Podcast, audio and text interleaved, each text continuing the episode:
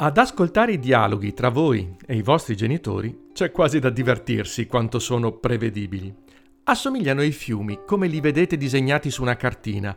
Alcuni vanno via dritti, altri fanno mille anse e curve, ma tutti trovano la loro strada per arrivare al mare.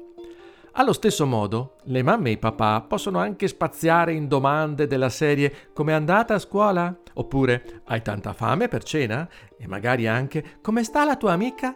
A cui voi risponderete raramente con racconti e confidenze o più spesso borbottando qualcosa.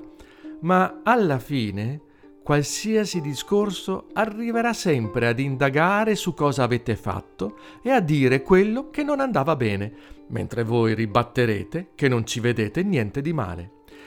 Questo nella situazione più soft.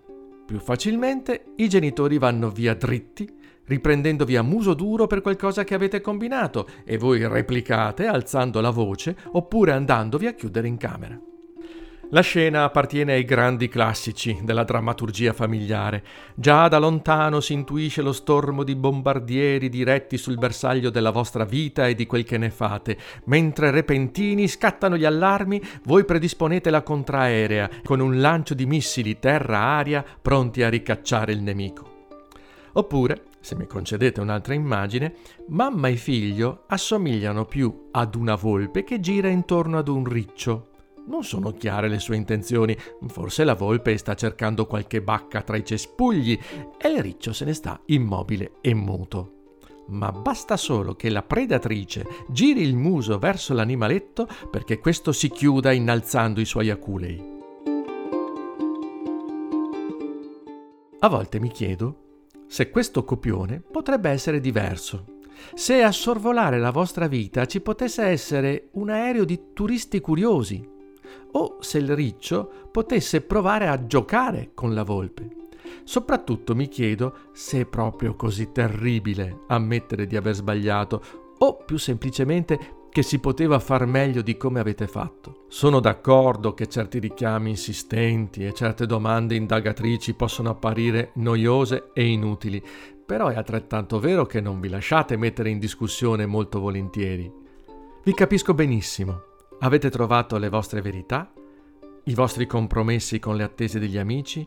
Avete deciso cosa è importante per voi e non vi piace perché non piace a nessuno che altri arrivino a rimettere in tutto in discussione dicendo che avete sbagliato. Ma è altrettanto vero che le cose si possono vedere da più lati e ognuna ha qualcosa da insegnare, fino a mostrarvi che in quello che avete fatto c'è proprio qualcosa che non va.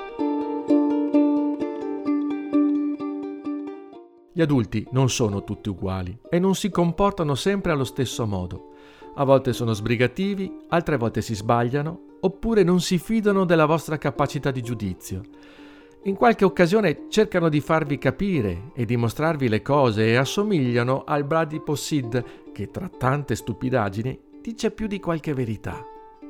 Rimproveri e richiami funzionano solo se vi aiutano a vedere le cose in un modo diverso, se vi si apre d'un colpo la mente e tanti frammenti di cose che vi sono accadute o di sentimenti che provate si ricompongono e si spiegano e voi riuscite a trovarvi una ragione e un perché.